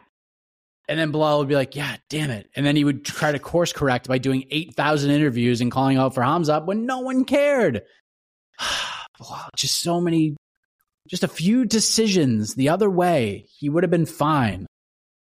But we'll see. It'd be great for Belal. This is his best chance. Yeah. 'Cause if this doesn't happen, he's probably not getting a title shot. And you know what's funny is I actually think Belal Muhammad. I actually think he has a good personality. Like if you follow his social media, I think some of his tweets are really funny. Yeah, he's good. Um, he actually has, but there's a difference between having a good personality, like as, as a human being, like a generally good personality in society, and having a good fighting personality. It, it is very different. You could be, again, you could be the nicest, funniest, um, most compelling person in social situations, but that doesn't mean you can sell a fight. That doesn't mean you can be a a, a larger than life um, prize fighter. And he's not that. He's not that. And I'm sure he would tell you that himself. He's he's not a larger than life personality. He's kind of quirky. He's kind of funny. Um, D- Demetrious Johnson is like that. I think Demetrious Johnson is really funny. If you see him in interviews, he's very thoughtful, really compelling guy. But he's never, he was never going to be the guy in a guy to do, you know, uh, uh, a Conor McGregor level trash talk or put on a character like Henry Cejudo. He's just not going to do that. He's not going to. And that doesn't mean he's he's not again not doesn't have a personality. He doesn't have a prize fighter personality, and that's that's how it is with some people. That, that's certainly how it is with with Belal. Yep. Okay. Well, Okay, I mean, it'd be great for Belal if it happens, but yeah, it's gonna be tough. Mike, we've only got a couple more, I think. Yes, I think we only okay, got two. so let, let's do it. I'll go to. I'll read the one from Photos by Darren. Um, what is your Epic Friday meal of choice, Mike? Do you have one?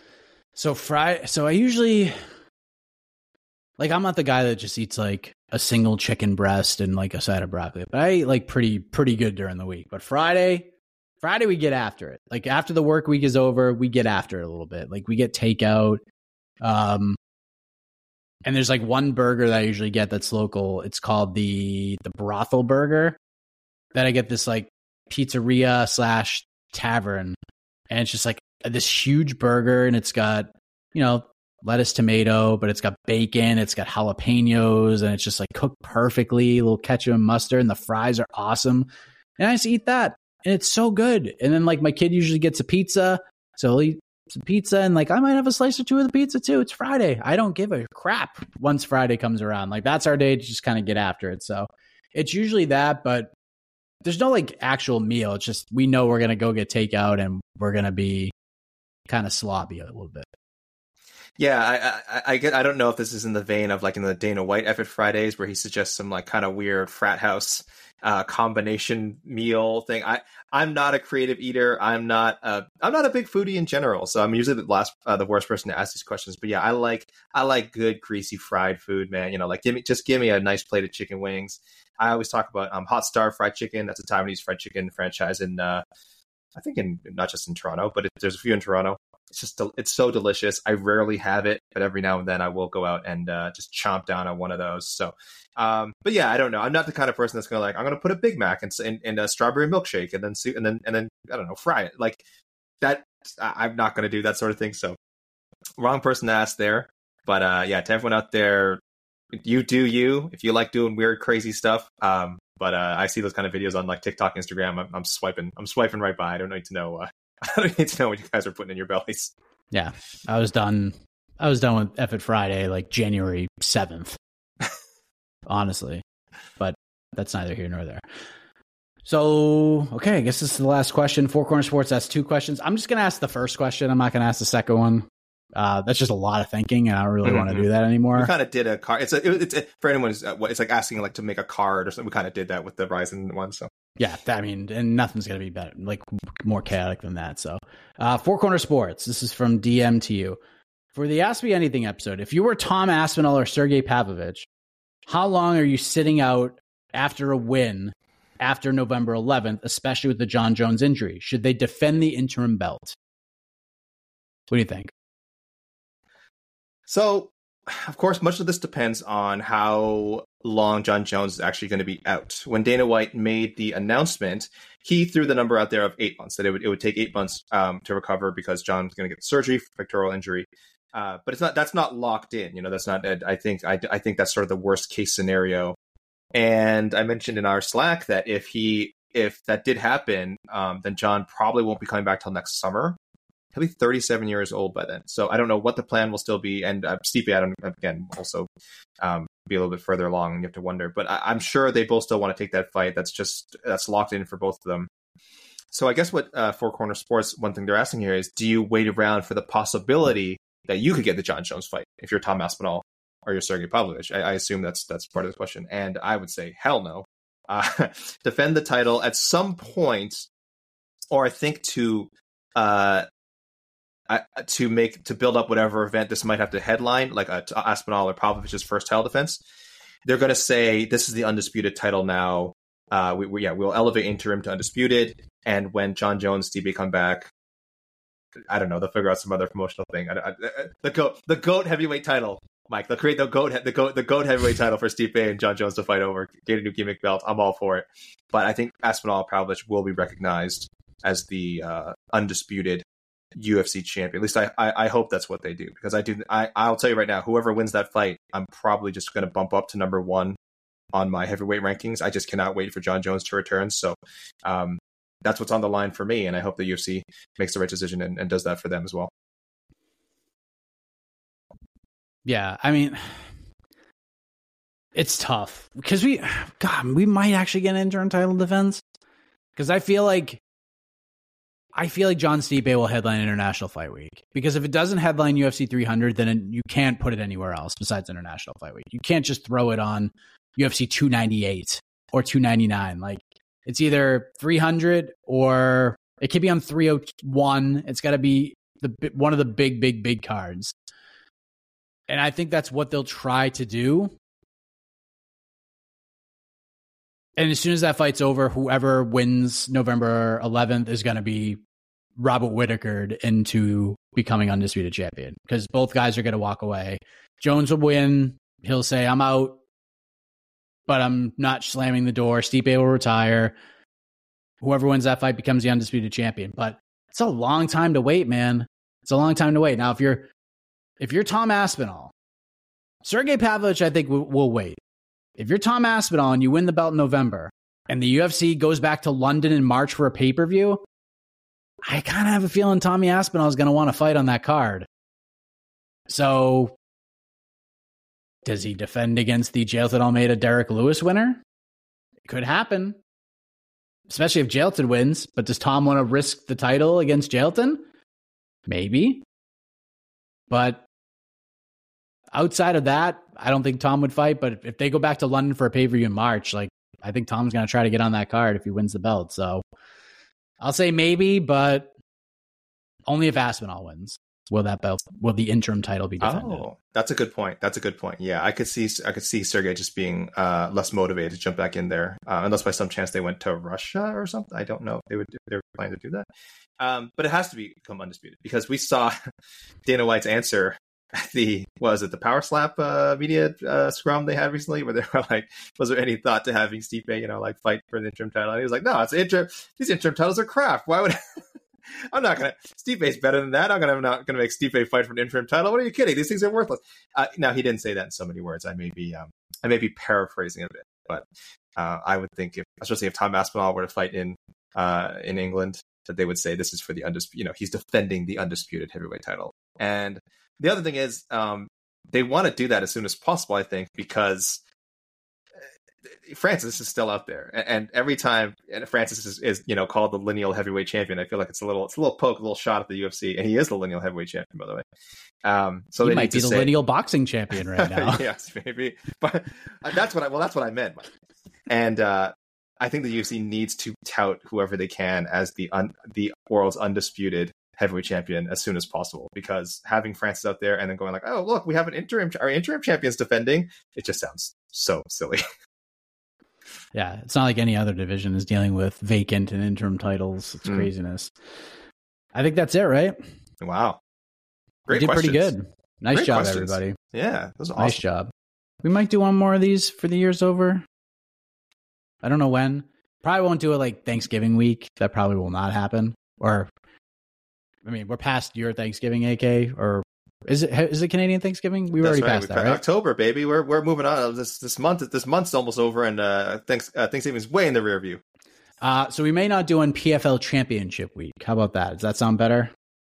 We we will. Wait, you're saying we might not do one? We probably won't. That's a holiday week. Good, but now now you're explaining it in a way I understand. Yes, absolutely. So, but next week we are back to the to the matchmaking. Everybody, UFC Sao Paulo going down with looks like 14 fights, and we lost one this week. So we had we had 15. We got the main event with Curtis Blaydes out, Jailton Almeida versus Derrick, the newly resigned Derrick Lewis, the man who tested free agency at the peak of his powers for about 36 hours. Welcome back. Go fight this guy, Derrick Lewis. Uh, Gabriel Bonfim versus Nicolas Dalby. Nicolas Dalby has thwarted a lot of prospects in Brazil, so keep an eye on that. Rodrigo Nascimento versus Dontale Mayes. Caio Borralho, not in the co-main event, at least for right on. now. Wait, I was at hold Taking on- We we don't have the official schedule yet. He has to be in the co-main. Come on, come on. All right, let me let me look at the. I'm uh, going to let me look at the ESPN, official but, website. But it, but we're also so far away from it. I don't think they finalized. I would be very surprised they finalized. they did, they did. Yep, Bonfim Dalby, the co-main event. That is absurd. What did Caio Borralho do to deserve this? That's Fight absurd. for the Facing- UFC and co-main events. And What did, prove what his- did poor Abus Magomedov, who was headlining in his most recent fight, do to deserve this? Come on. Nah, look, they they want people to get there early and often. They don't want people just showing up for the main event. They want to get people in the building a little earlier. So Sure, sure. Caio Borralho will face the man who helped usher the Sean Strickland era at 185 pounds, Abus Magomedov. Looks to bounce back. Adolfo Vieira versus Armen Petrosyan. Ismael Bonfim versus Vinc Pichel. Elves Brener versus Esteban Ribovic. That fight's going to be insane. Yes. Daniel Marcos, Victor Hugo. Elizeu Zaleski versus Rinat Fakhretdinov. Whoa. That's a big test. Big test for Fakhretdinov. Big test. Yes. And if Fakhretdinov wins, he's going to get a big fight. Victor Petrino, Vitor Vitrino versus Modestas Bukauskas. I had no idea this fight was happening. Angela Hill versus Denise Gomes. I did know, and it made me sad because I like both fighters a lot. And this, Yeah. this is one of those I wish neither fighter could lose, but hopefully just it's just it's just put on the banger that I'm expecting. Man, Angela Hill has become like the Edson Barboza of women's Yeah. MMA. She's just Seriously. fighting killer after killer. Montserrat Conejo Ruiz versus Eduarda Moura and Kaue Fernandes versus Marc Diakiese. That is UFC Sao Paulo. 14 fights. I gotta look. This is this is the big thing. Oh God. 9 p.m. main card, six fights. All right, it's not the worst, but it's not, not great great. either. It's not great. 9 p.m. for a six fight main card. Yikes. But then it's UFC 295 the following week. So, AK, thank you for doing this. Thank you. Thank you for being my best friend. And thank all of you for listening and submitting the questions. Back next week, right here on the program. And always remember the golden rule don't take this stuff too seriously. MMA is supposed to be fun, and we will have more fun with the matchmaking crowns back on right here on On to the Next One, the podcast.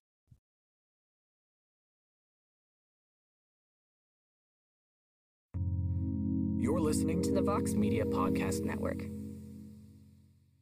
The NBA playoffs are heating up, and so is the action at DraftKings Sportsbook, an official sports betting partner of the NBA.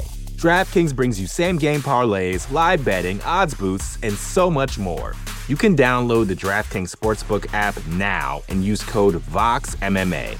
That's code VOXMMA for new customers to get 150 in bonus bets when you bet just 5 bucks. Only on DraftKings. The crown is yours.